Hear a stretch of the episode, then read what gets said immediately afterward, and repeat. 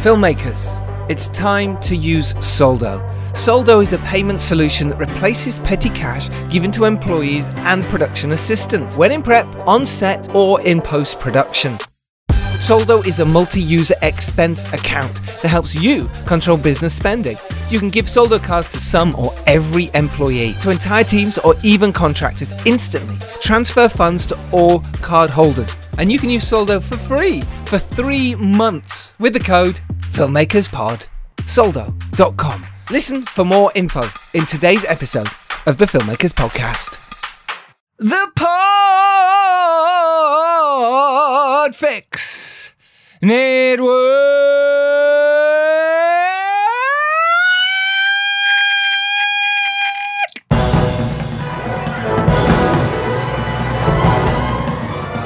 Hello and welcome to episode 272 of the Filmmakers Podcast.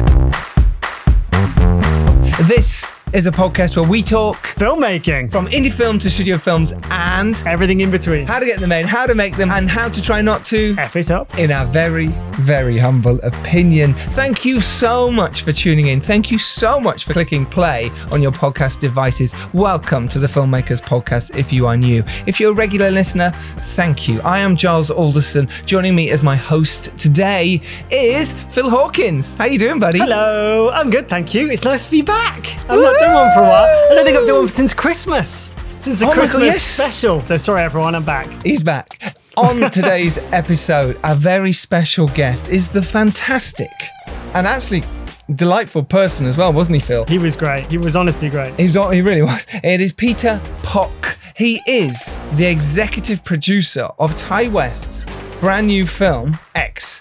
Uh, it is out now everywhere on streaming devices, but he's also produced, okay, there's a list here. This guy is a legend. He's a cult legend, right? He's made some amazing films.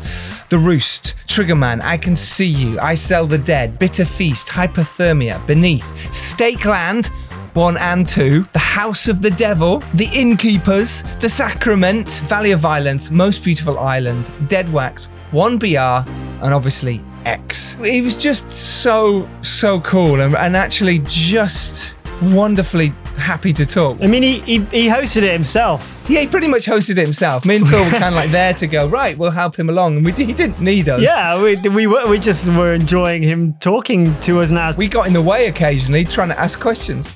obviously if you're a horror aficionado like it's great and have a bit of a horror legend talking about you know stuff but also if not like so much great advice to producers and and that and the side that side of production. And he's so passionate talking about it. It was mm. really refreshing and lovely to have someone so excitable and so personal talking about budgeting and deliverables you know it was great what will our audience learn, Phil? He'll um, talk about how he met Ti West and Yes. also how he's developed these lifelong collaborators. Like, you know, he's really kept people together as a team and grown together from all the way from film school to this day. What film got him into horror, uh, even though he wasn't a big horror fan before that, which is interesting, and how he's learned from mentors along the way. He also talked about what is a producer? What do they do? It's the question we get often asked. What do you do? He describes that. He tells you why film festivals are great for indie filmmakers and getting named casts for an indie film, how he does it. Yes, uh, and he also goes into the difference between a producer and an exec producer, working with directors, that was really interesting,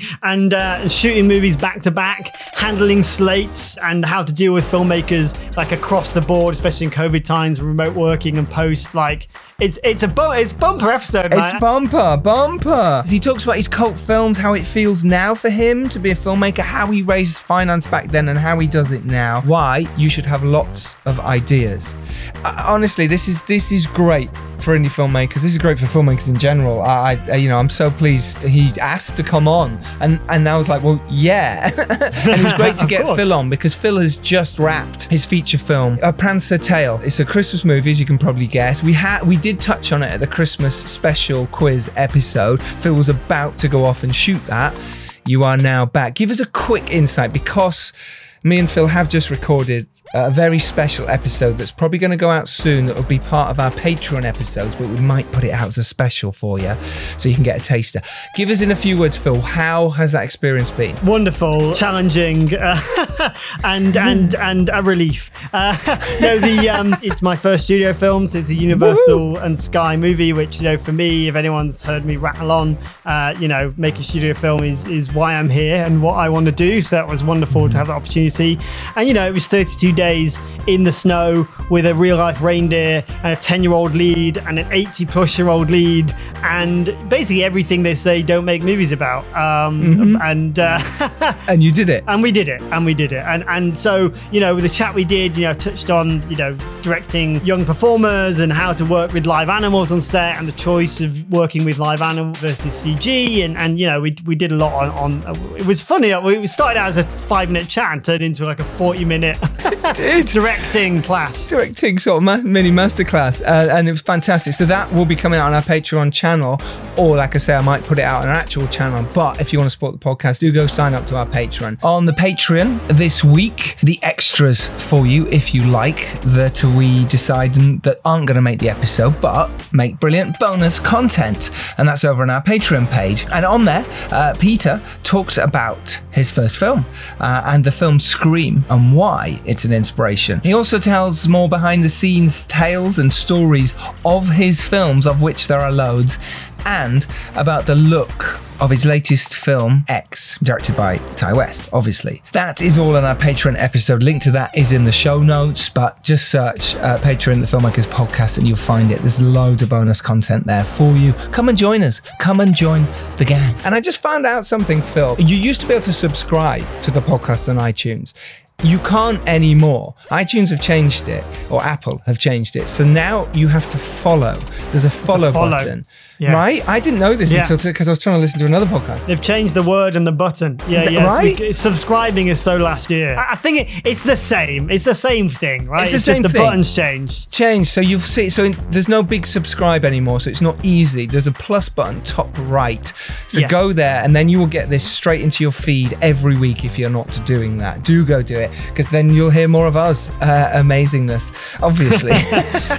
so a couple of shout outs before we get to the episode with Peter Phok. We have shout outs to Nikki Stewart Hill. Thank you for getting in touch. Appreciate that a lot. Martin Neely, Simon Cox. He has his Indiegogo campaign. Simon Cox. Yes, definitely shout out about Simon Cox. Of course, he's got his campaign going now for his latest film of Infinite Worlds, uh, which is is doing well. It's just started. Link to that, we'll find it and put it in the show I notes. still So- got my mug. I had my mug from the I've got my round. mug. It's Yeah, yeah. downstairs. Yeah, yeah. Got a mug Yeah. with Infinite Worlds. if you want your mug too, then go do go do that. Uh, go support him and try and get his next film made. Uh, Elise Affinity. She emailed her film, The Ones You Didn't Burn. It's absolutely brilliant trailer. I imagine her and a producing partner will be coming on the podcast very soon. But shout outs to you. Thank you for emailing, saying how much you like the podcast. Michael Peace. Again, loads of love coming in at the moment for people saying they're really enjoying the episode. So do keep that up. I love it. Honestly, it means a lot to us. And Jason Bullock, shout outs to you. We have more shout outs, but we'll do them next week. for now, though, Phil, we should get to the episode because it is so full of amazing knowledge. It's chock full. So we should probably just get to it and save our whittering on for another time. We should enjoy. Right. Yeah, as Phil says, sit back, relax. And basically, go make your film after this. Go be inspired and go make your film. Make it happen. Do it. Do it, do it, do it. I say it every week, but do it. Next week, we've got an amazing guest for you, but I'm going to keep that as a surprise. So sit back, relax, and enjoy this week's episode with the fantastic Peter Phok. Hey guys, Hey. Hey, Peter. Peter, how are you, buddy? I'm good. How you guys doing? Pretty good. Good, thanks. Yeah. Yeah. Did you have a love for film when you were a kid? Was that kind of is that where you got this passion from to carry on making films? How ridiculously hard it is.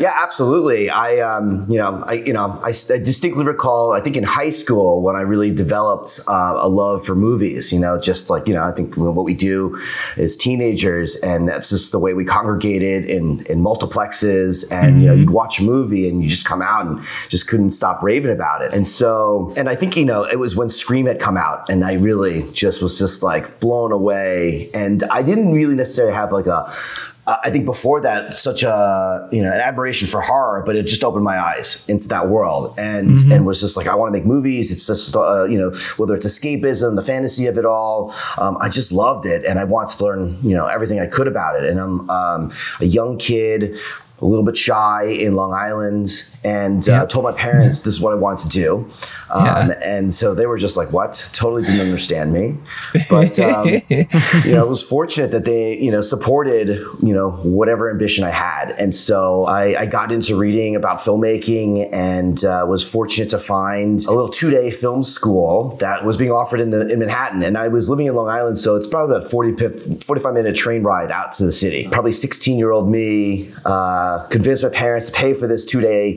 seminar. But it was such an amazing crash course into like the brass tacks of, of filmmaking in terms of how to. Uh, um, the gentleman is named uh, Dov Simens, and he has this Yeah, two day crash Dov course. Simens, yeah. Dov Simens. He's got the amazing book. Yeah, Yeah, yeah, yeah, totally. yeah. So this is like how I kind of got into it. And I was young Mm-hmm. and and I'm in there in a room full of adults, and he had this sort of approach. It's like 37 checks that you have to write to make a movie. And that Mm. was my crash course into like, oh, how to make a movie. And Mm. I came out of those two days just inspired and and sort of like this confidence of like, oh, I could do this. But there was still a lot more to learn. And then I ended up uh, converting one of my school projects into a, a short film and just was like, I'm just gonna go for it, you know? And but that brought me to film school and, and, and I applied to School of Visual Arts where I was uh, accepted and that's where I met Ti. It wasn't until, you know, the four years at SVA while I was a directing major, you know, I really thought I would lean into cinematography, you know, I learned all the crafts. School of Visual Arts is a very technical school where we were afforded um, the Bolex camera almost like our first week of school and shooting on 16 millimeter reversal. Yeah. Um, so it was an incredible education. And, you know, the, the most exciting part was just to meet other like-minded people. And that's ultimately where Ti and I bonded. We had, um, I think our film history freshman year class, everyone in that whole year is in that same class together. So, you know, you kind of recognize people. And we have another collaborator, um, Sean Reid, who went to school with us and um, he acted in, in, in a lot of our, our, our, our movies uh, in The Roost. Uh, he's in Triggerman. And he had classes with Ti, and that's in, and I knew Sean, and that's how Ti and I sort of met initially. And then we kept seeing each other in the editorial bays when we were editing our little films on like 16 millimeter and cutting them. And, and yeah, and then we just connected. He really brought me in, like into the world of horror. I think like Ti knew horror. He had, um, he grew up with a video store. Uh, and was always there checking out the latest, you know, and new you know, VHS covers, you know, DVD covers, you know, and I think that's like, you know, in a way, like some of the visual reference I have for movies um, that I hadn't seen, but I rem- would remember the cover. Yeah, I love that. What I really like about what you're saying there as well is the, the collaboration. Do you know what I Yeah. Between, it's kind of like finding your tribe and then going, well, let's stick together. I was going to together. say the exact same words, Giles. Unbelievable, it's finding the tribe because, or maybe it's been brainwashed by listening to this podcast. Maybe, uh, Giles. maybe, But yeah. I know, but people like I, you know, you get contact. People email all the time, say like, "How do I get into this? How do I get into that? How can I work with you? How can I, you know?" And it's like, well, you find your tribe and you kind of grow together, and everyone like learns the lessons as that as it goes forwards. And you're a great testament to that with you and Ti and other collaborators going mm-hmm. forward, and like now into films like X and working with A24 and all this kind of stuff. Like it's a journey, you know, it just doesn't happen overnight by sending an email. So it's really, I think it's really important for people to kind of hear that, to look mm-hmm. look to the side and grow with people. You know, I think that's important. Yeah, one hundred percent. Yeah, I mean, it's you know, it's it's it's just defining that community wherever you know, and that's something else that like. So while we were at SVA, Ti ha- had an opportunity to meet with Larry Fessenden and and ended up interning with Larry, Great. and and and that relationship, um, you know, kind of evolved. uh, You know, as we graduated, Larry told Ti, like, you know, well, what's stopping you from making a feature? And, you know, if I could help you with a little bit of, of, of, of money, you know, is that what it would take? Yes, please. And- absolutely. the first answer. No, yes, actually, please. I don't need the money. It's fine. yeah. no, it's fine. yeah, and, and so yeah, so Larry, um, with through his company Glass Eye Pix, uh, was really you know like down to help. Um, Larry himself as a filmmaker, um, as a as a known as a you know an artist of the East Village community in New York City through his company, yeah, helped a lot of emerging filmmakers, and uh, and Ti was one of them. And you know we had graduated in May of. Um, 2003 and we're on set on the roost in october of 2003 Wow. I Love that. Obviously, you had the tr- training, you know, in film school, but kind of nothing prepares you for making a feature film. the training that we had in film school is very different from what you learn on set. And uh, I was fortunate to, to get uh, mentored um, by a producer that Larry had brought on, Susan Leber. So I just kind of learned. I mean, she's a, a New York City independent producer and line producer. And, and, I say line producer because that is the, the nuts and bolts of, of filmmaking. You know, they mm-hmm. deal with the budget and, you know, and then you know, and then the world, you know, of the of the crew. And I kind of fell into production management on that on that movie, and and really mm-hmm. learned what that meant, you know, and, and supporting the crew and what their needs are, and anticipating the next day's work. And for each production, I'm always learning. And I think, you know, I was really mm-hmm. grateful for all those years and because it, it's tough to break in. I mean, it's, you know, yeah. there's no secret and, you know, every path is different, but, you know, I think you just have to have a determination, you know, to, to keep at it. I don't think I made any money working on that movie. I'll be honest, you know, but I didn't, that wasn't why I was doing it, you know? No, of course not. Straight up film school. It's a great credit. You know I mean? It's literally like, let's take the credits and you surrounding yourself with amazing people. The fact that you got a, an experienced producer on straight away that you could learn from. Absolutely. Even though at the time you didn't necessarily want to be a production manager necessarily, like you mentioned there how important it was to watch and see the grassroots. Do you think if you'd come in as the producer and there'd been another production manager, you might not have seen that side of it and you might not have understood some of the roles. Being a production manager, you see a lot. You know, you yeah. see you see a lot of what goes on. The unfiltered view of filmmaking. Do you think that really helped for you to grow as a producer and, and you glad it went that way? Yeah, I, I, definitely. I, I had, you know, the opportunity to PA and a couple of other independent movies prior to, to getting out of uh, film school. Mm-hmm. And so I, I got into to sort of be, you know, on set and on independent movies, you know, I think, um, especially, you know, really ultra low budget independent movies. I mean, you're wearing multiple hats in, mm-hmm. in every role that you're doing. And so, you know, and I just wanted to learn and experience and befriend people. The, you know, we were, on the roost, we were accompanied by another classmate of ours, Eric Robbins, who's our cinematographer on the roost, and who, who, who goes on to to also shoot The Sacrament with us, as yeah. well as In a Valley of Violence. And so, I mean, it was just building. You know, this community of, of people that we just enjoyed, you know, company and then their artistry and their commitment to the work. Which is great because you also, you also did other jobs. You were first ADing on projects and you were helping out on other things. But then did you have that hankering to go, no, I want to produce because that's exactly kind of what you did moving forward. You were like, no, no, I'm that's the role I want to do. And it seems that way. Did you really sort of push to say, no, look, I can do this and I will produce? And did that what happened with Triggerman that you were like, look, this is what I want to do. Believe in me that I can do this? Yeah. So I think something that's really important to, that like I realize. Um, so in film school, you're, you know, we had to, uh, well, certainly at School of Visual Arts, you, you kind of choose your concentration and producing wasn't a, a, a concentration track. It was like editing, writing, cinematography, directing. Mm-hmm. And so I, I, I, I, was in the yeah. directing program and that builds up into making a thesis film, a final film of all movies that I was really inspired to do. And I was always ambitious. And so I had seen Baz Luhrmann's Moulin Rouge, this, you know, musical. And I thought, oh, I, I could make a musical. That would be fun. And while I had a good time, you know, there was the challenges because, well, I don't know how to make, write music and, and, uh, and I also didn't know how to produce you know, more importantly. And that's what I'm getting at. Like, you know, you, you know, making all these short films, you know, we're just kind of scrambling to do it, but like, what does that really mean? And I learned on my thesis how difficult it was to direct without having someone that's focused on creating that environment in order to, to direct it. And so that is what the producer and the line producer and production manager and an AD create, you know, together you know, is all the preparation is that's done ahead of time is so that we can be there on set and have those, you know, that precious moment where the director and the, and the actors can really work together with, you know, in unison with the, the, the crafts people. So, I mean, like cut to, uh, 2006 when Ti at this point had written The House of the Devil, but the financing hadn't come in for it.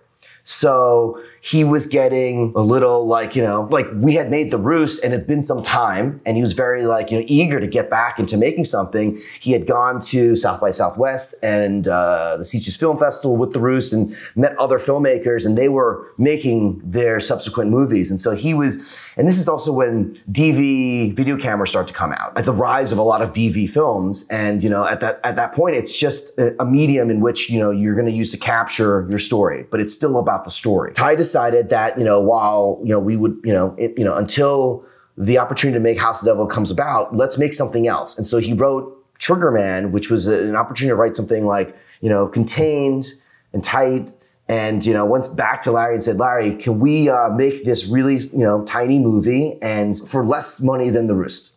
And and Larry was like, "Well, okay, sure." And even at that point, I think Ti, you know, he's wearing his own producer hat in that, like, well, I'm from uh, Delaware, and I have access to you know these locations mm-hmm. in my hometown and the support that I could have there. And so, mm-hmm. like you know, and you know, you read all the books. You know, at that point, you know, we're all aware of Kevin Smith's start. You know, yeah, making Clerks yeah. and uh, Rebel Without a Crew from Rodriguez. Yeah. Exactly. So you know, you know the stories, and you just know that like you know, it's not going to just happen unless you just make it happen. And then so that's you know that's what we did. And, and Ti at that point emailed me, and I was traveling uh, internationally, and I was getting back, and he's like, "We're going to make a movie, and this is it." And you know, and, and Larry says that you can produce, and I said okay. And so, you know, it's like, yeah, because the, you know, the stakes were, you know, were low. It weren't a lot of money. I mean, we're talking, Go, yeah. you know, I think at the time, maybe $15,000. Mm-hmm. Um, and, yeah. you know, and then that, that, you know, when you added, post to it, it kind of grew a little bit more, but I mean, you know, it wasn't that much more and we were able to sell it and, you know, and it proved, you know, this is when the home video market was still thriving. Mm. So you could, you know, we could experiment and, and, uh, it was a great time to, to be able to afford this opportunity to go and do it. And perfect for genre as well, you know, mm. and kind of people trying to make the same sort of thing, but maybe a more kind of art house leaned or maybe kind of an overly ambitious, you know, version of like a sci-fi, you know, whereas to make horror that is like DV almost direct consumer kind of you know mm-hmm. deal is like it's like a perfect storm, isn't it? You know, of like people passionate about horror, know the tricks, know what works, you know, and uh, almost go back to the whole VHS kind of feel of uh, of of making movies. I mean, it's it's a great yeah. great genre to be in at that time, you know. Totally, it was flying. How did it feel for you then to go? Okay, I'm producing a movie. Did you feel like it was just kind of? I mean, there's a lot to do, as you know, but was it kind of? Did you thrive in there? Did you learn from mistakes? Did you, you know, looking back now, talk us through it? I'm still learning from mistakes to this day. For sure, right? So, we all I mean, do, right? You know, you know, I, I, you know, and I think you know, and I'm, I'm always eager to learn about new new approaches. And um, but yeah, I mean, at the time, what did that mean? Producing, you know, mm, I mean, mm. you know, what it means is like you know, you're responsible from taking the project from the beginning to the end, and then the end is like not just you know finishing editorial, but like through delivery which is you know when you you sell the movie to a distributor and then you you know create all the elements that they need so that they can put the movie out into the world. And you know you know production was barely i think like 10 days or something like that. Um, and i had developed a skill set of you know taking the script breaking it down making a shooting schedule building a budget. You know, I was, you know, all that all that stuff I learned, you know, with computers. You know, I was I was savvy and um, and I had a business um, knack if you will. Yeah, I was very proud to like, you know, I'll say The Triggerman was the first movie I outright produced, you know, saw th- through it, but you know, we were very contained. You know, it was mm-hmm. like the crew was Ti and myself and a makeup artist. Um, and three actors, you know, so, you know, I'm helping Ti during the day, you know, with the camera and I'm booming and you know making you know I'm, and I'm running you know transpo and like you know Ti's mom was helping us with like lunches and like yeah you know, exactly you know yeah. so it's it's like that but it's like you know we're all young and friends and you know he casted you know Sean Reid and a couple other uh, uh friends of his and you know in the roles, yeah, Ray Sullivan and, and Reggie mm-hmm. Cunningham. And, um, you know, we, it, it, didn't feel like, you know, a big movie by any means because, because it mm-hmm. wasn't.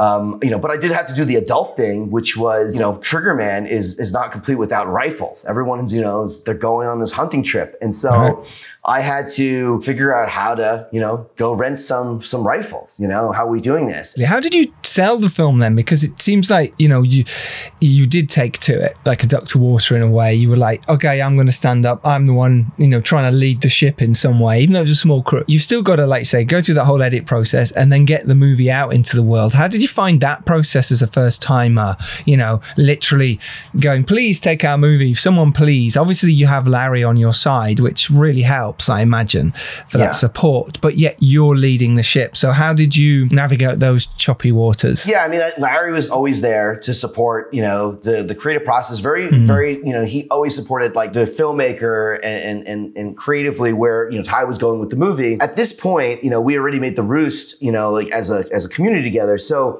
Ti had already been familiar with South by Southwest as a film festival, which invited the Roost. That was the first, you know, festival. And so South by was already like, this is where we should go. Ti had such a great time there. Uh, Matt Dentler at the time was running the film festival, who's now an executive over at Apple these days. But Matt has been instrumental into not only supporting our careers and journey as filmmakers, but also many others, including Joe Swanberg, Amy Simons, you know, just name a, a, few other filmmakers. So getting, you know, you send the movie to to basically Matt at that point. He's like the head programmer, and then you hope that like he likes it and he invites the it. movie to, to screen, and, and and that's essentially uh, what came about. I mean, at this point, you know, I think while my forte was, I think, in production at this point and, and post, you know, the mm. you know sales distribution is still something I'm you know learning and still learning. I mean, it's always you know because the the market is always changing. But you know, our approach was get the movie into a film festival. You know, screen and get you know good positive reviews, mm-hmm. and then um, and hopefully that will then elicit you know interest in sales. And so you know, you talk to basically you know the the salespeople that we had worked with previously. And between getting into South by, playing well there, and then we had the LA Film Festival at the time, um, was our second stop. And between those two, we had interest from their screenings at South by. And at this point, you know, Ti's already had made one other movie. So, you know, there's a little bit more visibility out there, you know, mm-hmm. especially with the film, I think in competition. And I mean, South by is a great festival to get, you know, sort of noticed. I mean, like that's the, you know, yeah, that, that's the one, isn't it? You know, mm-hmm. especially for genre filmmakers, that's the one we all want. we all crave yeah, and, and, so from there, you know, you then, um, you know, we, we just follow up on our, on the on the leads, and then you try to find the you know, sale either international sales company or distribution company, the domestic one that you know is you know kind of like really gets the film and wants to support the film, mm-hmm. and uh, and then you just go ahead and make a deal and just hope that it works. You know, kind of all works out. Yeah, you know? totally. And that's the thing when you first start, you kind of hope, and you feel scared to go into a deal, you know, in the distribution or the sales side, because you're worried that you're going to get the rug pulled from under you or you know they're going to rip you off or whatever because you hear all these stories all the time. How did you navigate that? How did you you know guess at the start? How obviously you read all the books and people had said what to do and you had advice but still it's frightening when there's that contract in your inbox and you've got to read it and go yeah. through it and know what you're talking about. I mean at some point you know you, you start to have to like you know you, you basically are, are looking you're doing your research into who's the company that you're working with and you're talking to the other filmmakers that they work with and you're getting all that sort of referential information, references. That's it. You trust your gut that like this is the right partnership. Um, But you you know, I also like you know, I don't think it's helpful to get hung up on it either. You know, we approached it like let's get the film made and out there in an effort to get the next one. So you know, at that point, when Triggerman was getting out, and you know, we were trying to do our deal. I recall Ti was already shooting on Cabin Fever 2. Right.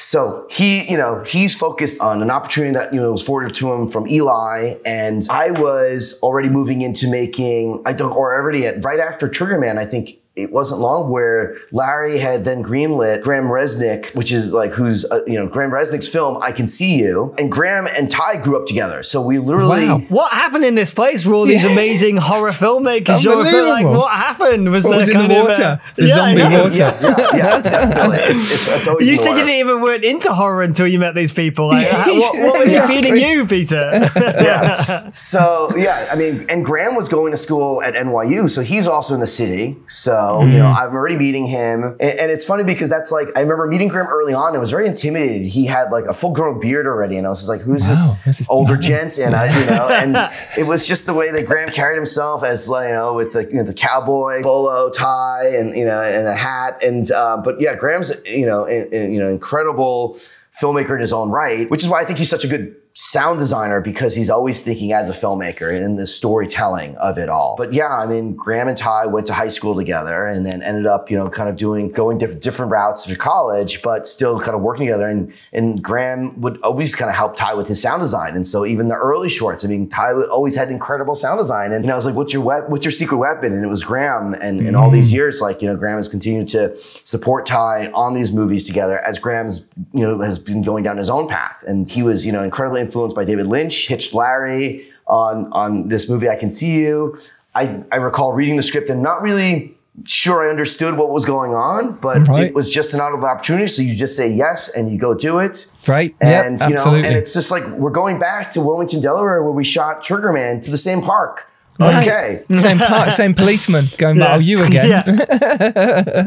So you know, it was it you know it it, it, it was like a really interesting time, 2000 and um, and six for me to do that. And then when I got back from doing Graham's movie and Graham's getting into editorial, now checking in on Ti. I get another script, and it's you know from this Irishman, Glenn McQuaid. Yeah. That Larry also is like had worked with him on last winter, the VFX supervisor, and Larry says, "Yeah, I want to make uh, this movie. It's this period uh, grave robbing movie."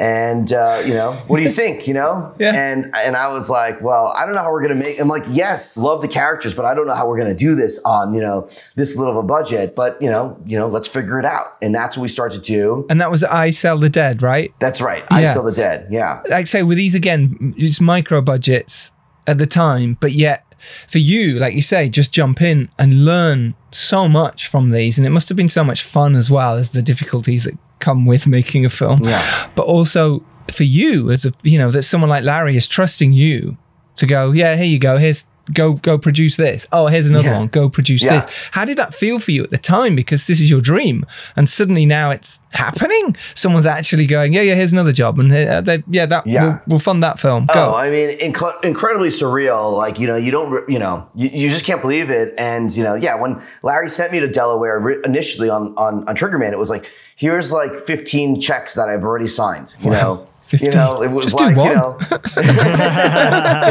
you know, because we're just, you know, paying right out of the company, like Glass Eye Pix checks. And it was like, okay, I think I had a, you know, a very trustworthy nature about myself. And so, Yeah, you do. you know, Yeah. I think with I Still Dead, I mean, I think at this point, like, you know, yes, we're we're still in the world of micro budget. At least we we we approached it initially that way. But I wanted to, you know, I had my own ambitions and they were growing. And so I had met with Glenn and I said, Glenn, you know, you know, we're casting this movie. Like, who do you have in mind? And he's describing Arthur Blake to me.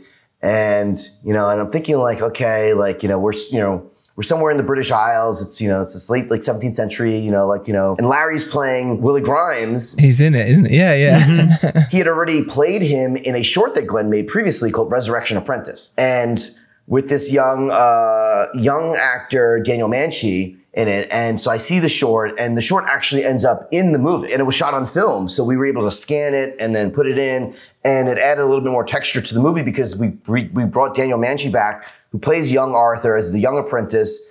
And then, you know, I get this idea because I'm watching, you know, I'm, I'm always watching a lot of movies and, and, and even TV, like series. And mm-hmm. Lost was huge at the time. Dominic Monaghan's on the show. And we all know him because, you know, we'd seen him in, in Lord of the Rings. And, you know, and, uh, you know, if I'm not a Peter, you know, of course I'm a Peter Jackson fan, but. Ti is a huge Peter Jackson fan. Right. Bad Taste. And all those nights spent in Wilmington, Delaware at his parents' house, you know, in the basement, sleeping, you know, we're watching the extended cut. I mean, it's like, you know, so it's not lost on us who Dominic Monaghan is. And I Yeah. said, Glenn, well, what about this guy, you know?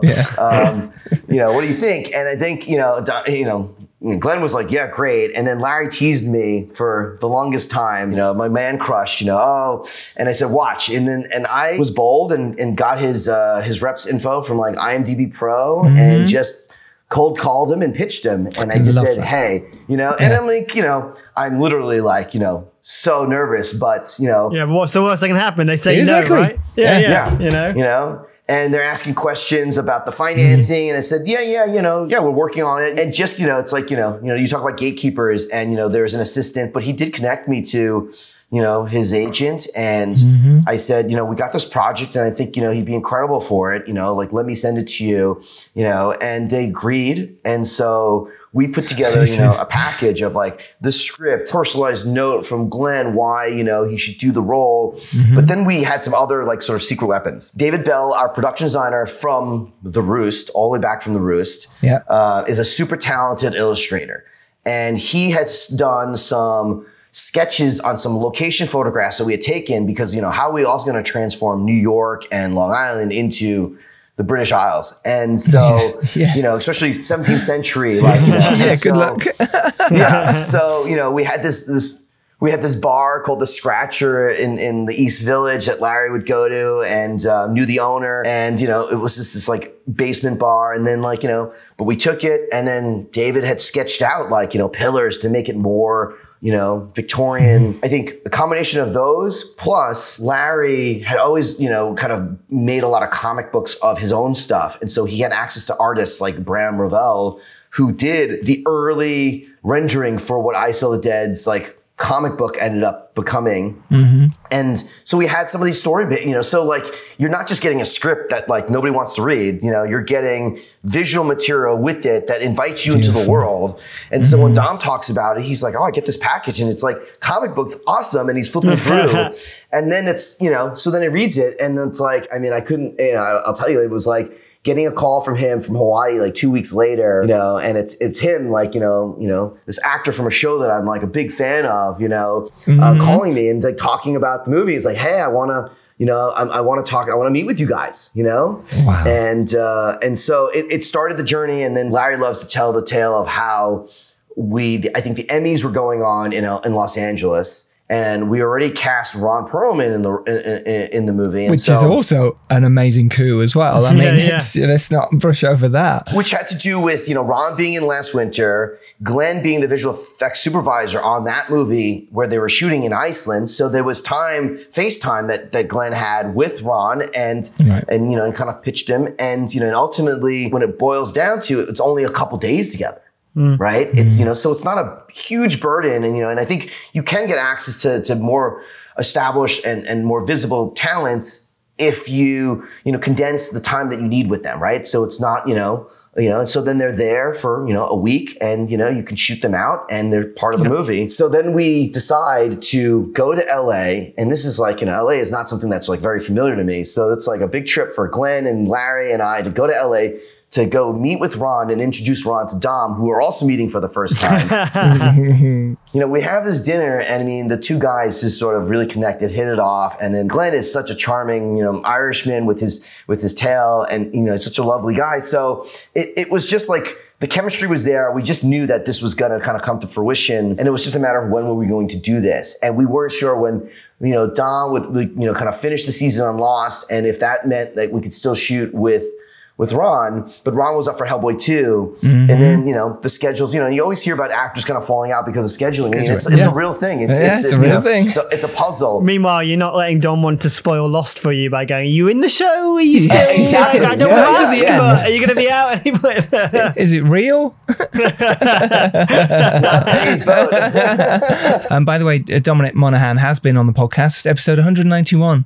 Um, for anyone who wants to go find it, he's amazing and funny. yeah, as hell. incredible. Yeah, super supportive and, So uh, and still a, a fan. I mean, Glenn has written a, a, a follow up to that movie Okay. that brings all those characters back in his own you know world. So maybe one day we will uh, be back with uh, Grime, with the Adventures of Grime and Blake. Fan mail. Fan mail. Sponsored by Soldo.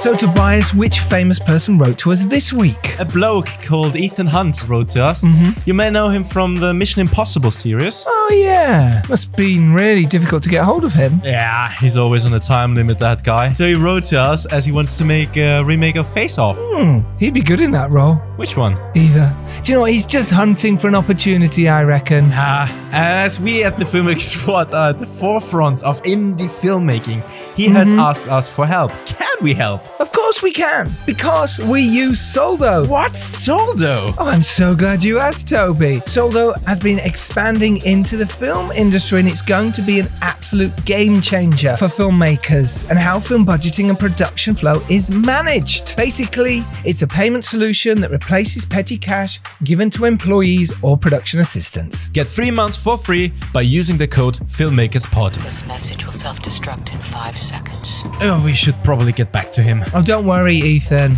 We won't leave you hanging. Now we could obviously look. There's so much of your career because the next stage you went to, you know, the House of the Devil, the one that you were talking about with Ti, the one that you wanted to make. Now, obviously, after Cabin Fever two, it might have been a lot easier for him. Suddenly, it's like, oh, okay, what else have you got? All right, well, I want to make this that I've been wanting to make for a while. And what's really nice is that you were brought in as well. You know what I mean? It was like, yeah, I'm still here. I'm making movies, and you're part hmm. of that team. Because Yeah. a lot of the time, when people suddenly make it, they go off and exec producers or whatever say, "Oh, well, use this producer, use my friend, use my friend." And I love it when teams stick together and, like you say, you're this sort of mini family, you know, that you all found each other, and then now you're back working with Ti again on House of the Devil. Do you want to just talk us a bit through that? I Still Dead at this point is in is into post, and um, now the money showed up for uh, you know House of the Devil, and then, then Ti told those producers like, well, well, Pete's busy, he's doing I Sell the Dead, but then you know, and I'm like, yeah, let's figure this out. And Larry's a producer on on House of the Devil. Uh, with the other producers that had originally commissioned Ti to write that script, and so yeah, you know, I'm jumping in to you know figure out where and how much we're you know it's going to cost to make this, and Ti, and, and at this point, I know you know how Ti wants to make the movie. I mean, he wants to shoot on film, and and so you know, the, and and I, at this point, also, I Sell the Dead had, had grown from micro. I mean, it's still from micro budget to like sort of an ultra low budget. I mean, it's we're hitting the seven figures, and so in terms of budget, so I, I'm now more confident at commanding, you know, the million dollar budget, and it's like you know, which is like you know, from fifteen thousand dollars to you know, it's yeah, like yeah. yeah, I'm responsible for a lot more money, and now you're taking into account like tax credits and like how does that work, and learning that, and and you know, and you just you know inform yourself with other people who are more knowledgeable about it. You know, you find the the experts, and they're and, and the, the resources are out there if you're willing to kind of look. You know, all the payroll companies have tax credit experts that will like you know guide you through, and every town has a film commissioner, you know, or a tax credit administrator who will also walk you through their specific credit because like well, you know, I'm not, you know, knowledgeable in every one of them, but the ones that like, you know, are of interest at work, you know, I'm always going to check in to see what the latest is and, and how it works. But yeah, we um, get into House of the Devil, which, you know, had its challenges. I think it was like when you're making a movie that the devil, you can't avoid, you know, things that go wrong. And like, Yeah. you know, the whole movie shot, you know, on nights and, you know, we're in Connecticut, which is the first of many movies I go and shooting in Connecticut because, you know, we, we stay at a place called the Yankee Peddler Inn while we're making the House of the Devil, which becomes the genesis for the return when Ti makes the innkeepers because he's informed by his own experiences, you know? You just shot at the same time, come back, shoot that film, go back, you know, two Yeah, uh, exactly. back to back. yeah, it was it was extraordinary to um, to call the hotel and say, "Hey, remember us? That rowdy group of like young people who just you know basically never slept because we're always making the movie." and then we'd come back super rowdy in the morning, and then go to sleep during the day, and then go back, you know, uh, out to to shoot again at night. And um, they were like, "Yeah, of course we remember you guys." And I'm like, "Well, we want to come back and make uh, you know a haunted hotel movie. What do you think?" And the hotel has a, a lore of already being you know um, Yeah. uh, of, of, of in, in, you know inhabited by uh, Mrs. Connolly. They were really delighted to have us back. And That's you know good. the best part about this is that now you know I can treat the whole thing as a location and not like a hotel. You know.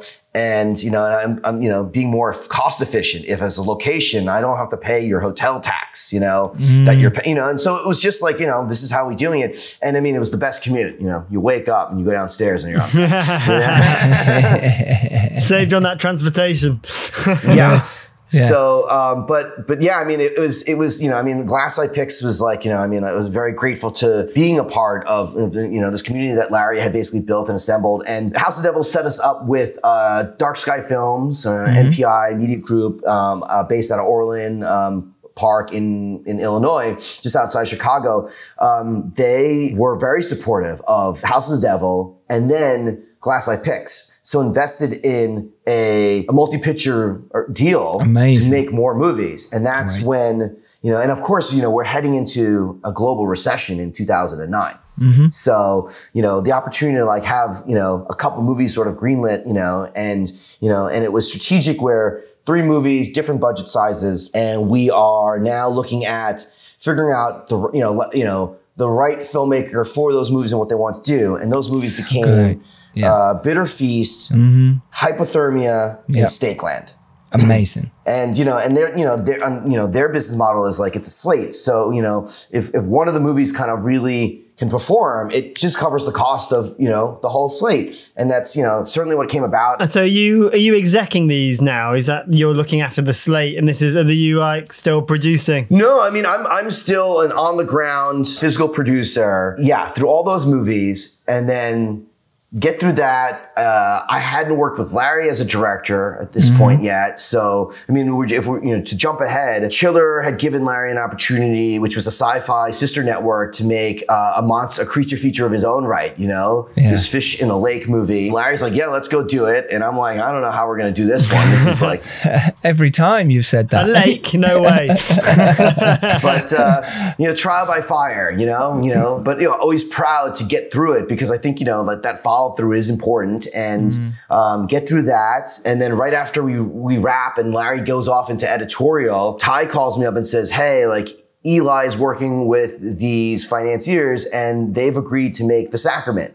So, you know, I, I need you and Jacob to go meet with them. And, and Jacob Jaffke, who had been on all these movies from I Sell the Dead as a coordinator, then as a mm-hmm. production manager on House of the Devil, and then worked with me on Innkeepers. So, you know, it's like a natural progression. And he came up. And at this point, I think he had already produced a, a- another movie on his own right, Sleepwalk with Me. So he took the lead into producing. I was still wrapping up duties on Beneath, then joined him in Georgia, where you know we were building Father's compound, you know Eden Parish uh, in the Sacrament, and get there and. Um, you know, see that movie sort of unfold. And this time, now the movie's even, you know, grown a lot bigger. I mean, the budget is, you know, multi-million dollar and we're working with a union crew, you know, so then the experience is getting informed. Now we have a, a professional line producer there. And so then you're kind of learning from, from what, you know, how he approaches it. And, and it's, this is great. I'm just absorbing more, you know, knowledge. Are are you are you missing not making the sandwiches and holding the boom at this point, or you, yeah, uh, yeah, yeah.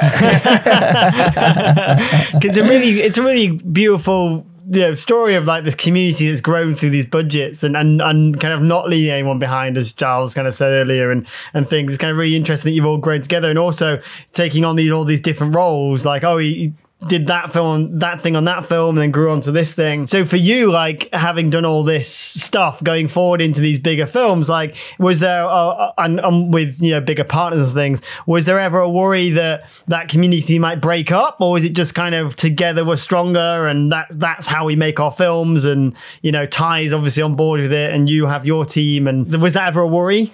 You know, I don't think it was a worry. It was nothing. It was just like, you know, I mean, we're all just kind of growing as, as I think, as humans, as adults, Yeah, you know? yeah. And so I think, you know, you know, time just informs us all of just where we're at in our lives, you know? And, you know, and Ti would always say that like, you know, I think cause there's a, you know, there have been on X like collaborators that weren't able to join us, you know, Yeah. for different reasons. And, you know, at this point, I think, that, you know, we're all very understanding of just the circumstances that are. I mean, you know, X is, you know, sort of a miracle in its own right to be made during a pandemic, you know, Yeah. and, you know, the choice to go to New Zealand meant not everyone could go, but it, you know, it also meant that the movie could still get made. And, you know, and at the end of the day, it's like, you know, we are all in service of the movie. You know, I think, you know, it's like number one is, you know, safety Yeah. first, movie second. You know? What do you think it is that you do as a producer that you've learned along the way that could actually help some of our listeners? Well, I think it it uh, it is about listening to the filmmaker's needs and being a mm. good advocate for for those needs. You're wearing a lot of different hats as a producer. Every filmmaker is always going to be a little different in, in how much they need to know of the world that's that's you know of that's going on with making the movie. Some filmmakers really want to know everything. Like mm-hmm. Ti is one of those filmmakers who's like, you know, like I understand filmmaking, so don't, you know, you know, w- withhold information, you know. But then other filmmakers are like, no, I don't need to worry about that. You got it, you know. Yeah. And it's building that, rap- you know, rapport very early on in the collaboration, you know, mm-hmm. and and continue on it. I think it's all about communication and just being honest with what the needs are. And my approach with, you know, with a, you know, I think the way I budget is like, okay, well, what's important to you?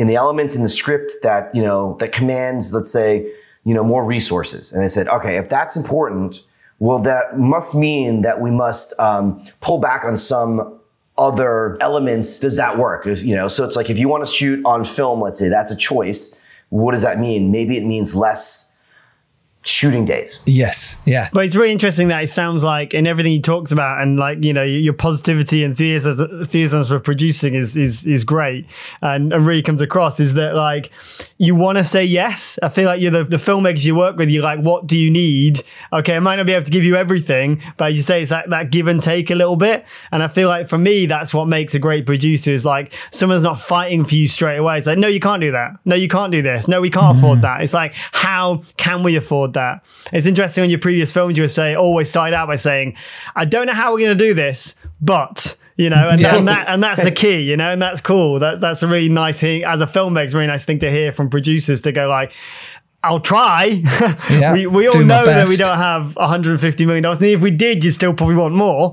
but like, Yeah. so so it's really nice, and I guess that's what makes these relationships grow is that you're so supportive of that. Do you do you agree? I'm not just putting words in your yeah, mouth. I mean, yeah, I, I think so. No. I'm definitely. Yeah, I was after mean, some definitely- clickbait there, Peter. No, go yeah, yeah, yeah, yeah. Definitely, uh, you know, you have to be, you know, a cheerleader of the, you know, of the Yes. of, of the whole process. You know what I Yeah. mean? And and I think you know, and you got to like it. You know, otherwise, you're you may be there for the wrong reasons. You know, and and I think a big part of why I still enjoy this work, you know, as challenging it is, is is the community. You know, it's like you know, when I'm crewing up, I want to work with other.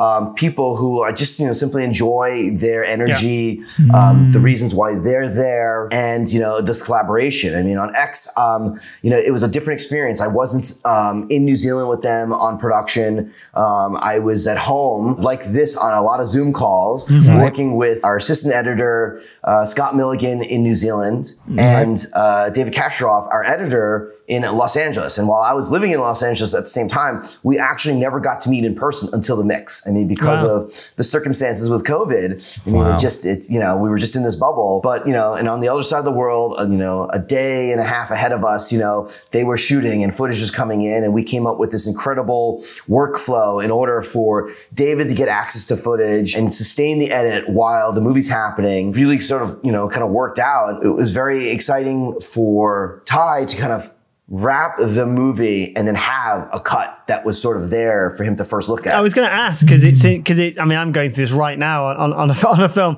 but like because Ti is the editor as such, like you know, so he has you, a obviously trusted partner of many many years, especially someone that's over post and the technical side of things, and you know, you've cut stuff together, right? You're showing us timelines and Avid and stuff. Um, like knows that like that's happening, and you've you've got like an assistant editor that's kind of working, maybe putting assemblies together or something. So if there are things missing or are things of pickups and stuff, he's not losing. Because you know, usually you know you- you'd have the editor and the editor's working and picking up the phone, going like, "Hey, maybe we need this, or it'd be nice to get this, or maybe we missed that." But it's interesting that because he has you and has an assistant editor, he doesn't have to worry about missing out on that kind of layer of um, filter uh, on the rushes, as it were. You know, as is that's kind of what what how it works on that. Yeah, yeah, I- yeah. I mean, to, to yeah, I think you're accurate. So, I mean, I, I mean, at this point, you know, you're obviously you're in production. You have, you know, the the the, the, the concerns of production to deal with, right? Yeah. And, and all the elements that you can't control, you know, coming at you. And while COVID wasn't the major issue that we were dealing with in New Zealand. Um, you know, weather was, and you know, we're also trying to you know shoot New Zealand for Texas, and so you know, at that point, as long as the footage was being you know, shot, you know, he's trusting that I'm in a position, you know, of making sure that all that is happening, that the footage, you know, is you know is coming through. We did a lot of preliminary prep work to ensure that the color science that we were, you know, that was what Ti was most important interested in. And is this digital now? Sorry, is this was it Yes, digital? yeah, it was Ah, unfortunately because, which is you know because of the pandemic. I mean, Yeah, it would have uh, been and circumstances very difficult, Shooting yeah. film was not it was just something that wasn't like really possible on this particular. Yeah. because while you could shoot the film, we wouldn't be able to develop it in a timely fashion. And he probably won't like me saying this, but it does look like film. It looks like a period does, movie film. yeah. Like it looks like it was Yeah. shot on film on dirty like Super 16 or something. But, you know, so that is an, an, an, you know well thought out you know Yes. effort in terms of like the cut. I don't recall if Ti was looking at anything while he was in production. I think he was so focused on Yeah. shooting, but he had worked with David on the Amazon series Them, Mm-hmm. and so and David has you know we call him Cash uh, has such a great you know kind of vibe personality, just so easygoing, and you just know that you know you know that he's he's gonna get it done, and he's a super talented editor, Yeah.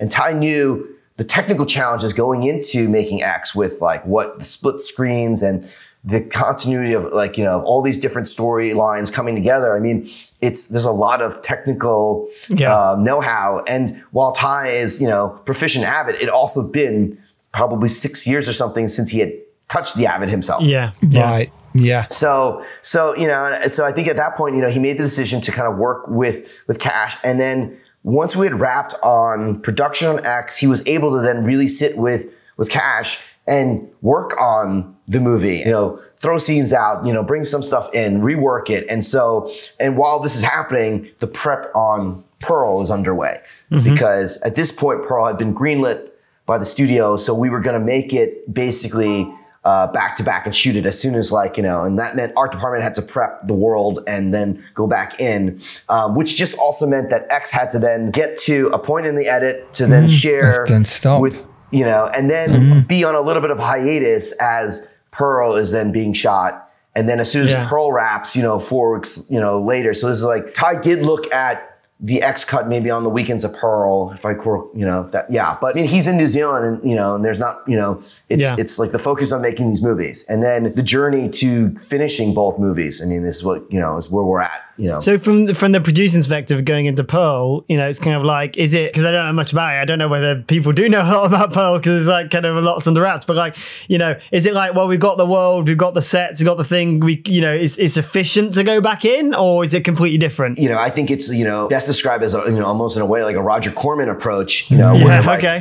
you know, here's a location that you know if you've seen the Pearl teaser at the end of X, mm-hmm. then you can see that you know we are in Pearl's world many Yes. years earlier. And so for us, you know, and this is something that Ti has talked about was when we built the world in the Sacrament, you know, Father's compound, Eden Parish, that only lived for, you know, six, seven weeks. And then all of a sudden it went away. Mm-hmm. Yeah. And, you know, that's like so many resources and, you know, to like to see it mm-hmm. go away was, you know, and so this is like something that, you know, in, in X, the house is there, but the other structures were built. So let's reuse it. And Yeah. it was cost effective and you know but you know more importantly i mean the pearl script is incredible so mm-hmm. i'm very excited as we we head down the you know, you know the world of finishing on that movie and and find out when the movie is going to be shared How amazing! T- can you tell us? Obviously, you've been exec producing for you know a a good few years as well as then producing separate That's movies. right, yeah. Can you talk about the difference there for you? Why you wanted to do that, and also you know for our listeners, you know what. How to work with an exec, and it's very different to working with a producer. yeah i think so. The executive producer is, is you know someone involved with the production but may not be you know there full time. At least that's you know what i see it as. It's not always like the, the person that you know that's bringing the financing but you know in many cases in hollywood it is. Given the the, the career tra- trajectory i've had um, and the success i've had you know there's you know no shortage of, of movies that you know i would love to support you know? And i think something that's uh, common amongst genre filmmakers is this community of support for one another uh, that still exists. I love going to festivals. I mean last night in new york i went to mike gingold and ted geoghegan's like hard trivia night um, where you know loads of people were there having a great you know good old time. Some of these other titles that were happening at glass eye. So at this point jen wexler had basically come to new york reached out and was like, I love your movies at Glass Eye. Re- emailed Larry and I and wanted to learn how we made movies. And, you know, I had responded to her as I had just gotten back from the sacrament. And that basically turned into her joining us at Glass Eye. Amazing, Um, amazing. and and and she started to learn how like you know I post out the movies and then produce them and then built her own confidence to produce a movie which was her first movie was Most Beautiful Islands, uh, which also went to South by and then won the you know best narrative uh, feature award that year. yeah, of course it did.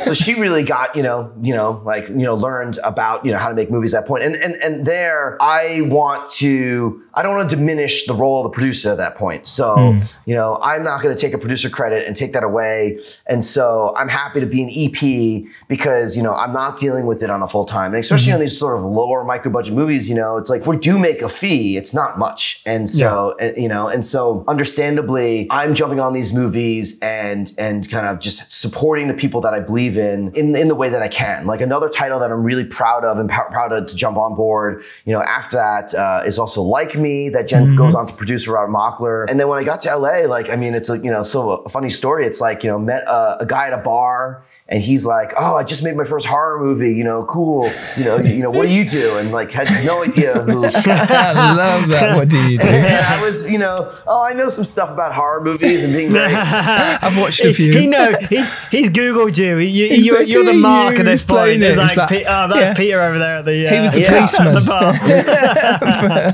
The but um, you know, lo and behold, like you know, I was, you know, I kind of enjoyed his, you know, camaraderie, and you Yeah. know, I was like, yeah, let me take a look. You know, he's like, yeah, we haven't gone to any festivals yet. You know, we're sort of finishing posts, and they said, perfect. All right, well, I'll take a look, and I was open to checking it out. Like, oh, what am I getting into? Yeah, Here yeah, we go. exactly. Yeah, Yeah. yeah. And I watched the movie, and I was like, oh my god, like you know, the movie, you know, you know, the movie like really sustained me, and the ending was just phenomenal for me. And I was like, Mm-hmm. man, I really like this. And I was like walking around my neighborhood, and I was like really feeling like, whoa, uh, impacted by the movie. Yeah. And the movie's one BR. It's David One Marmor's BR, one BR. right? Yeah. Yeah, I mean, the, you know, that movie's already locked by the time I see it. So I mean, it's that's the movie that is, Mm-hmm. gets out there, and I'm like, well, I'm happy to champion this movie. And even before they invited me on officially in, as an EP, you know, I was happy to to to, to send a note to Fantasia Film Festival, Mitch Davis, you know head programmer there, who you know was delighted to hear from me and said that the movie had already been on a short list, and so they were already considering wow. it. You know, Yeah. and but you know, my little bit of you know kind of push, you know, you know, certainly help them make a decision to invite the film. And I was then informing the producers who just started their new company. Their background was in movie testing for the studios for many years. Um, which is its own sort of like science, very different approach. And so I was able to guide these younger filmmakers into the world of you know of, of film festivals, sales, and distribution, and and help um, not only get the film out into the festival circuit, but also into the hands of Dark Sky, who you know who who ended up picking the film and and taking the film out, and then later because of the you know the positivity from the reviews. Netflix ended up picking up the movie and putting it up on you know their window, and then it it popped to number one in the first week that it came out. I mean, it was yeah, it was really exciting for a really tiny movie. Yeah, Were you the guy that was the uh, sent them the email with the PDF of deliverables list and said, "Guys, this is what you got to now tackle"? the, the dreaded list of deliverables. yes, yes. Well, I will. I, I I'm the guy that's like, where's that list of deliverables from day one? Because Yeah, I yeah. wanna. I want to. Yeah. I want to budget those deliverables. I mean, like, let me tell you, deliverables have changed over the years, and in ways it's gotten easier. But and also, um, you know, delivering for A24. I mean, it was the biggest list I'd ever seen, and it was- Really? yeah, yeah. What, what more did they want?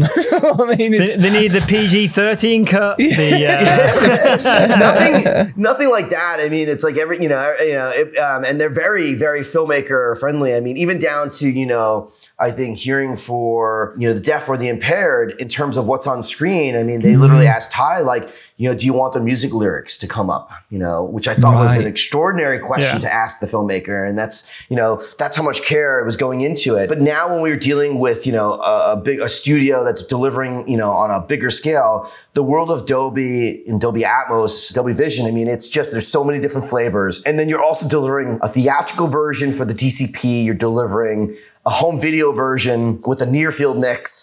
Um, the different flavors of all the audio 715120 you love this stuff, Peter. You love it. He loves it. you love it, Peter. which uh, which we love, absolutely love. In terms of like back when you first started, and the finance was okay, maybe you know fifteen grand, like you said, and then it went up and up and up.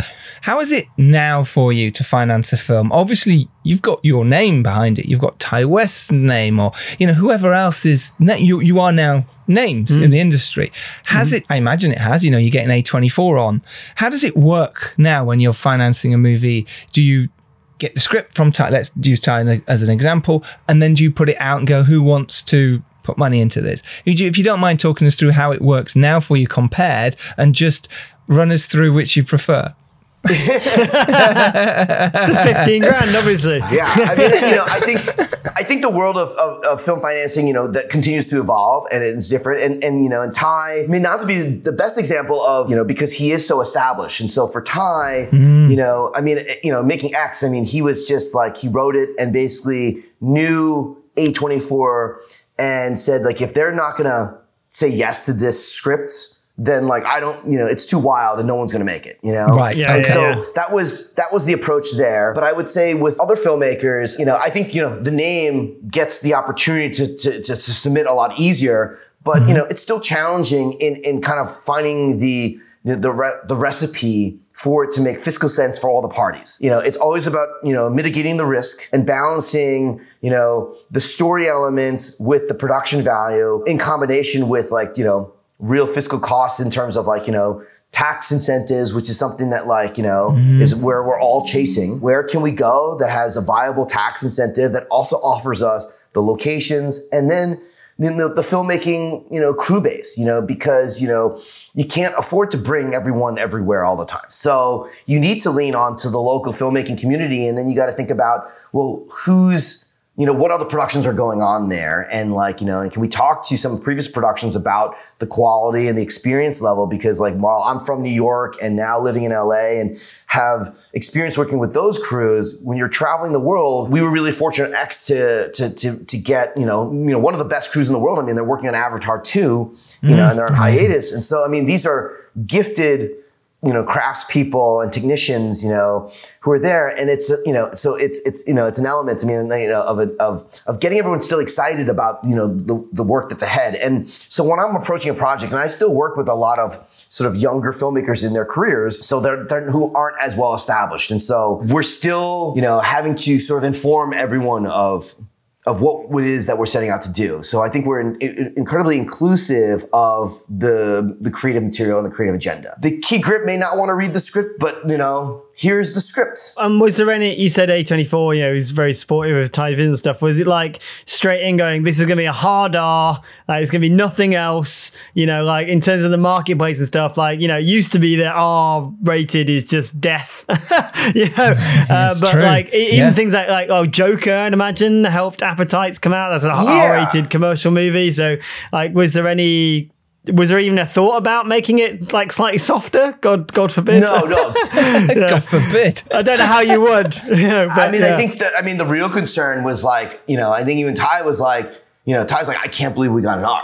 I mean, I mean that was, yeah. you know, the, the, the, the, bigger concerning because I think the NC-17 rating is, is sort of the death on a movie. That's right? the death. Mm-hmm. Yeah, yeah, yeah, yeah, But even now people are like, oh, I have to give this an R? Maybe it can be this, you know. For the longest time, we used to, you know, we would make our movies without the rating and then you know leave it to the distributor to go submit and get it and then yeah. you know but but nothing was has been as wild as x. I mean it's truly you know but you know I, I think when i talk about you know the experience i had in, you know with a24 i mean they're just so supportive. I mean it's like they you know once they like are on board with the script it's it's just about how do we support ti's vision but still being responsible. And, and i think that, and that's why like going to texas and making the movie during the pandemic wasn't going to be you know, it, it, wasn't cost effective. It would be more expensive yeah. with COVID and the, and the cost of COVID provisions. Plus, like as Ti, you know, can easily say, it's like, you know, it's not a very social distant movie. Um, you know, yeah, there's yeah. a lot of intimacy in it and you want it to, you don't want to be shooting this kind of movie and then, you know, in fear of, you know, uh, of people getting COVID. It, it just didn't make sense. And so it was a very special situation where, you know, New Zealand was, you know, able to, we were able to get the production in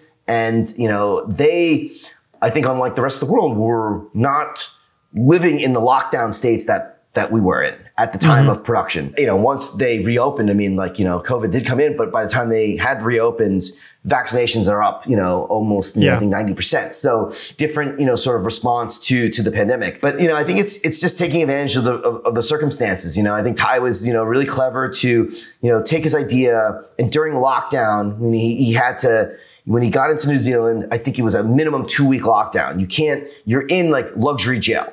You know, you're yeah. in the hotel. You, you, know, you're given hours of like you know yard time, you know, outdoor time. uh, meals are brought over to you. So, uh, but you know, you're on Zooms and stuff, and so you know, the sets were sort of like you know, you know, kind of moving forward. So at that point, what can he control? It's just you know the yeah. time that he has there, and so he wrote the script for Pearl in in, in that. Brilliant quarantine period. Yeah. And then once it exists, I mean, that's the other thing. It's like, you know, an idea isn't anything until it's a script, you know, and yeah, then yeah, it becomes more tangible. And so, you know, when I'm trying to put a package together for a movie, I need the script. And then going all the way back to I Sell the Dead, I mean, that lesson I learned when getting Dominic, it's like the more materials that you can put, you know, to convince people. And it doesn't matter how many no's that you get, it's the one yes that, that matters. Some movies take an incredibly long time to put together and other movies can kind of come just you know effortlessly because of the timing and you know and so sometimes it's like as a, I mean I guess advice to filmmakers is like you know have a lot of ideas. You know a lot of irons in the fire you know always chase the one that you're most passionate about making but you know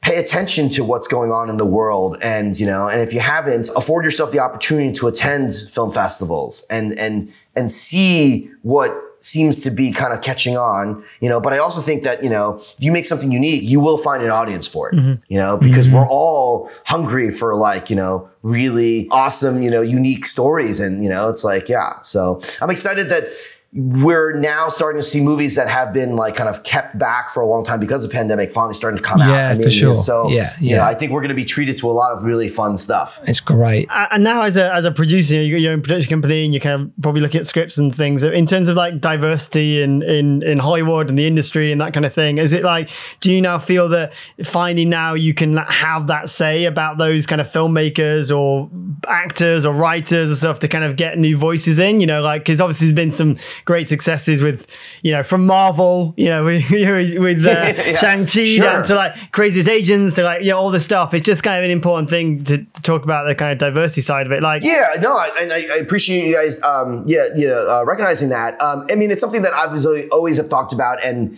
and probably in my own way pushed and encouraged. But I think now, um, especially like you know, with the recent like, um, certainly in America, like you know, this sort of like you know, we're you know, we're trying to stop the hate, you know, amongst the Asian community. You know, I, I, I'm from New York. You know, it's so diverse here, and so it's so bizarre for me that you know there's this kind of divide. You know, I'm in Los Angeles. I run a production company, and we do a lot of you know commercial content as well. You know, I love you know kind of you know, changing up and always encourage you know department heads to bring in women, people of color. Like you know, let's let's you know because like I think you know that's just going to give us opportunity for you know more fresh ideas. But now I'm in a position to start to to kind of like you know look for that and command for that you know in, in front of camera as well. Yeah. Um, and so some of the projects I'm, you know, beginning to develop, I'm, I'm more actively and more vocal about it because, you know, it is time. I think, you know, the, the, the, sh- the shy guy in me from high school, you know, is, you know, is mm-hmm. finally ready to emerge to, Yeah.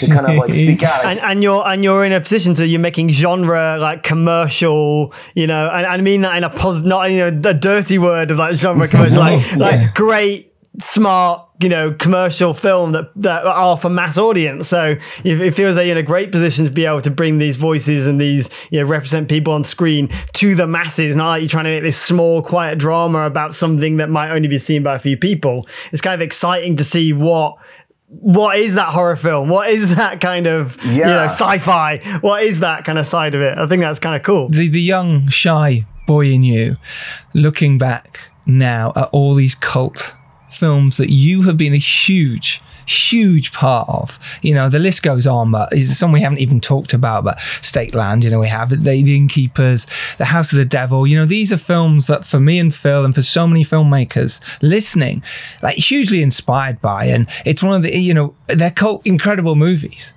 and I suppose it's just really nice to sort of, you know, you should be very proud of where you're at. You should be incredibly, you know, pleased with what you've done. And I know it's so hard, the filmmaking world, but, you know, it really is an honor to chat to someone like yourself who has done this and has given your time here to chat about filmmaking, to give the advice back. And it's so important. But I suppose I wanted to ask that now, how does it feel? To be, you know, part of this wonderful, you know, stream of movies you've made and still making. yeah. I mean, it's it's you know, it's it, well, I think being in New York for this MoMA retrospective has been a real good time for me to to Yeah. reflect, and it was it was a big reason why I came over here, and, and and I sat through the movies, and it's been really fun to rewatch, and and and kind of because I think you know life you know is is always moving forward, right, and you know, mm-hmm. and what the you know, I think we're just you know, this is just the beginning of what you know the next you know what the future of what filmmaking and, and and distribution and consumption all look like as you know we enter into the world of metaverse and you know but yeah taking the time it, it, it is incredibly rewarding and and you know I'm very proud and I do appreciate that you know this community you know because you know it's you know uh, you know unlike I think other other movies like I don't think they are as lucky to get the annual sort of you know revisit because you know every Halloween it's like all Yeah. the titles like kind of pop up in my mm-hmm. life, you know, and I'm like, oh yeah, you know, and you know, it's a reminder of like, you know, time well spent. You know, I'll say that. Amazing. Honestly, huge congratulations. Uh, thank you so much for giving so much amazing, amazing advice. Peter Phok, thank you so much. Honestly, this has been incredible. Uh, Yeah, X thank you, is Peter. out now in cinemas. Go seek it out. It will be uh, on demand very soon as well on your streaming platforms. We will send links to that very soon. But for now, go catch it in cinemas all around the world go do it. Thank you again. Honestly, this has been amazing. You can go make your indie film. You can do it just as Peter has done. You can build up a career. You can make things happen. You can make cult films and you can keep doing it and delving a path for future filmmakers as well. And if you're lucky enough to rise up and do well, did your duty, Phil? to send the elevator back down. But Peter basically gets everyone in the elevator and just sends them up at the same time. Same time. So, like, you Which- know, it's he's, he's changing the metaphor slightly. But yeah, it's He cool. He is, but we love it. Again, thank you again, Peter. Thank you so much for your time. Can people find you on the socials, by the way, and say hello and say thank you for your time? Absolutely, yeah, uh, for sure. I'm on you know Instagram and you know, you know I'm not the most active uh, on Twitter, Mm-hmm. but you know yeah, you can get at me and just you know at Peter Phok. We will put a link to that in the show notes as well. Link to everything we've talked about should be in the show notes. If not, harass us. Um, thank you. That's what we do this for. Uh, take care, everyone. We will see you next Tuesday, as always. Thanks, Phil, by the way. Thank you for joining us today. No worries, absolute pleasure. Uh, take care, Peter. Uh, thank you guys so much. It's been a blast. Really enjoyed uh, revisiting all these movies with you, and really appreciate uh, your podcast. Excellent. Woohoo! Thank you, buddy. Cheers, everyone. Bye. Bye.